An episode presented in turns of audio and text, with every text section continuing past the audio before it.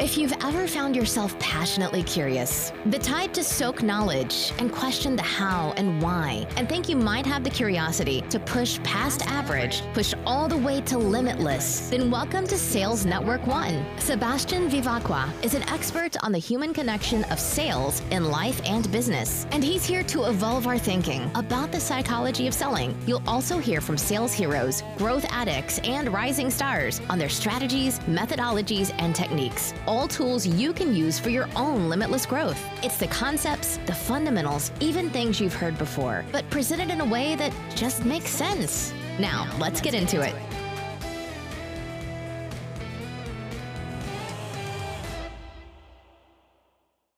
All right, guys. So today we uh, have a special episode. I was actually at the Next Web conference in Amsterdam. It was really off the charts and it was the, the, the 14th edition of this awesome event. And it's one of the biggest uh, tech conferences for europe actually.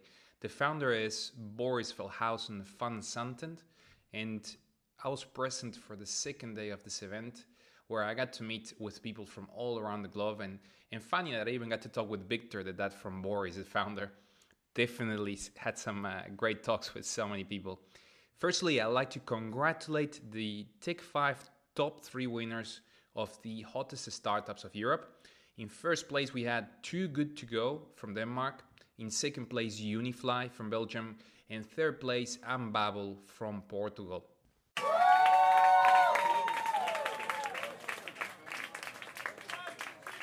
There was also the Chivas Venture Finals, Chivas Regal, the whiskey brand, yep. And they gave away each year 1 million euros with no strings attached to startups that focus on helping through technology, communities and environment. This year there was four judges and even one of them was Zoe Saldana, the actress from Marvel. Great to watch the uh, different startups pitching their businesses. And congrats here again to the main runners up and the main winner from Mexico, Celinet, who received 310,000 in, in no strings attached funding actually. So pretty great. Now, guess who opened up the main stage of the TNW? Guy Kawasaki. Yep. I wasn't there on that day, but I got to watch his talk live from Vimeo at least. And he made me laugh that he arrived to the stage telling a funny story of how some students came to him excited to take a picture thinking he was Jackie Chan. but th- there was hundreds of great speakers on both days. And I'm going to focus on the two awesome speakers I got to shortly interview to discuss sales and marketing. Firstly, I had Chris Hall he founded Label A, a digital agency, and Bynder, uh, which was founded in 2014 by him.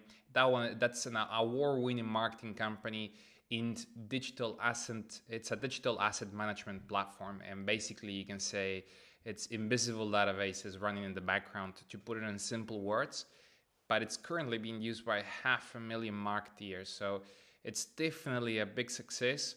And last year they acquired Webdam, for 49 million, which was uh, basically its biggest competitor. So they recently went through uh, through that acquisition. And Chris Hall himself, he's a growth addict and, and a born entrepreneur with an all-in-one skill set.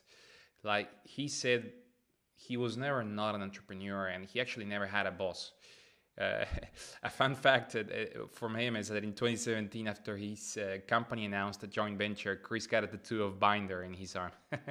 That's pretty funny, actually. And he's been a speaker previously at the TNW. I had the pleasure this year to listen to the great talk he gave, and he was interviewed by Boris Veldhuijzen van Zanten, actually. I must say, you could feel the synergies of Boris and Chris, and his focus was uh, it was focused on how startups can sustain and scale growth after going through acquisition and global expansion. That was that was super great, uh, packed with a lot of great information for those that got the the, the chance to to be there. And despite being extremely busy himself, he he still gave me his time to shortly talk about sales and marketing with me. So let's dive let's dive right into it. Thanks a lot for, uh, for, for giving me your, sure, your time. it's a pleasure to have you in the show. Thank you.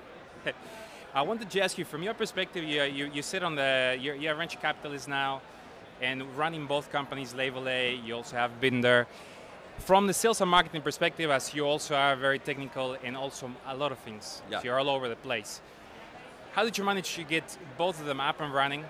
And also, talking into the, the, the Bynder, you did scale it up, and then you talked about that you did a, a joint ventures. So yeah, we did a lot of M and A, but I think um, to start off with, sales is such an important aspect of, of any company, obviously, and um, I you know I believe that the the especially as a founder and a, and a, and a CEO, you need to have sold that product. You need to understand what that customer needs, what that customer wants, and what what what and how you can sell to that customer. Right. Um, it's not something I believe that you, if you're not selling the product, it, just hiring a salesperson to solve that problem is likely not going to work. If you can't sell the product as a founder, anybody in the sales won't be able to do it either, because then you might have a product problem. Or uh, yeah. so I think um, the, the the founder team has to have a, a I don't know, a strong interest in, in all these disciplines. So they need to understand the marketing, the sales, the product, the development, um, because you know you, that's something that you all need to put together in your head when you're talking to these customers. You need to think exactly. like, is there a product fit? What other features do we need to get this deal in? Or, and that sort of first-hand information that I think is vital to drive product, to drive sales, to drive growth, you need to understand that, that, that customer. I think that's a very key part. If that's missing, it's not something you can substitute with just hiring somebody else. Yeah, and I, I totally know where you're, where you're coming from there, and I understand, I understand your point. But uh, sort of, sort of to give a different perspective to the audience as well, I think you might be like, uh, you, you, can be like a, the founder. You can be a couple of founders there, and they're very technical. They have sort of, they're able to get, you know, the early adopters in, but now they're trying to scale, you know, and, and they're, they're, they're struggling to actually get this structure with sales and marketing to be able to do that, yeah. despite having all the skills, as you're saying. What's your advice to those guys? I, I think that there's only one way to do it. It's just be really scrappy about it, be really hands-on, and and it's trial and error, trial and error, trial and error. You just have to make it work. There's no quick fix. There's no um, uh, there's only one way to do it, and it's just really try, try, try, try, try. And uh, um, you know, at a certain scale, once you get a certain amount of traction, you can start hiring people that know what they're doing. Right. Um, but at what stage would you do that?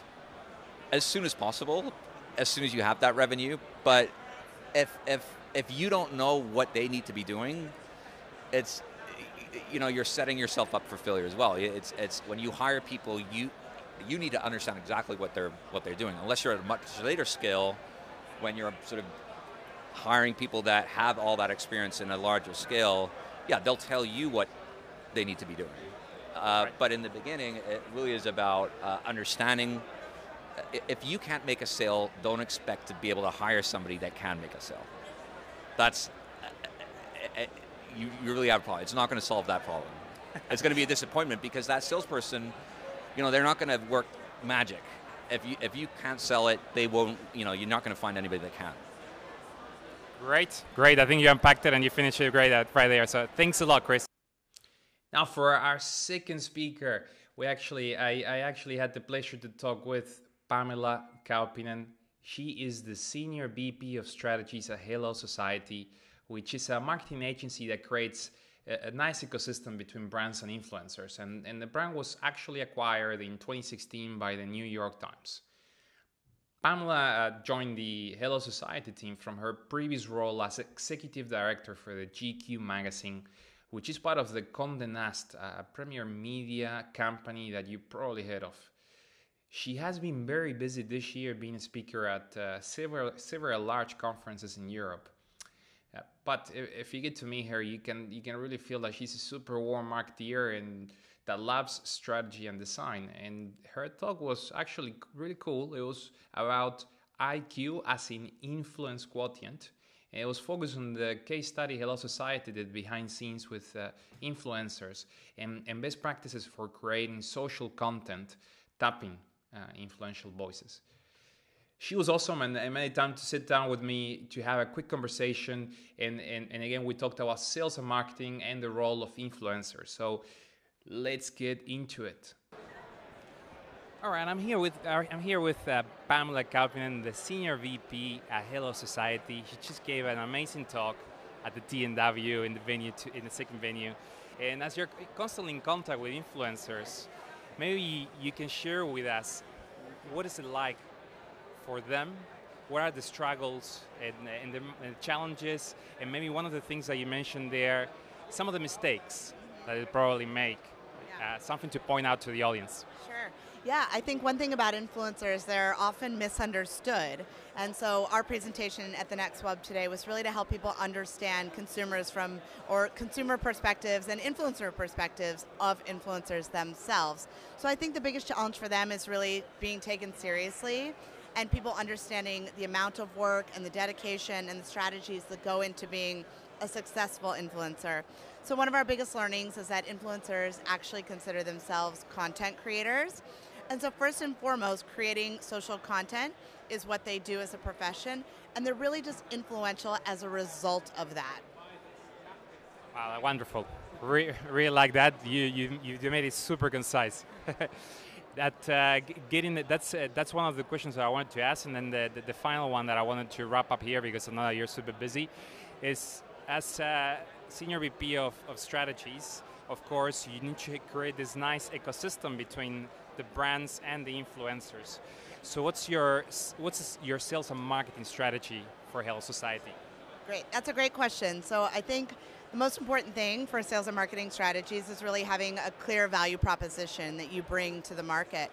And we have sort of a four pronged value proposition, but the one thing that really sets us apart, and I think it's for, important for all really brands and marketers to know and, and focus on in sales, is to be able to quantify your value prop. What is it that you do, and how do you quantify it? So it's easy for brands to make claims of how they do things and why they're the best fit for consumers or business to business.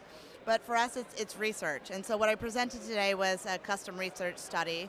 And everything we do is wrapped with research. So our sales force goes to market with um, insights-based learnings for our clients. And then when we do work with brands and influencers, we make sure to then build in measurement research as well. So then we can report back on the success of the partnership. Wonderful. All right. Well, I think that was that was great. You unpacked it really well on those two questions. Loved it because you, I see there you gave a, a, great presentation. You're onto it. Now, if people wants to get in contact with you, how can they do that? Well, because I work in social media, I would say follow me on Instagram at pkaupinen, P Hope to see you there. Wonderful. Thank you. All right, so wrapping it up for our second episode. I hope you guys enjoyed it, and at the same time, let me remind you, or hopefully you get to take advantage of the early bird 50% off tickets for the for the next for next year's uh, TNW. Great. Well, i am gonna leave some uh, show notes, of course, from from this episode, and and again, thanks a lot for listening. Until the next one. This has been Sales Network One, covering the concepts, the fundamentals, things you've heard others ramble on about, but in an innovative, exciting way that just makes sense. Join Sebastian again on the next episode. Subscribe now so you're first to hear it. And if you really liked it, give us a five star review or share this episode with a friend. Our website is salesnetwork1.com. Hasta la vista, baby.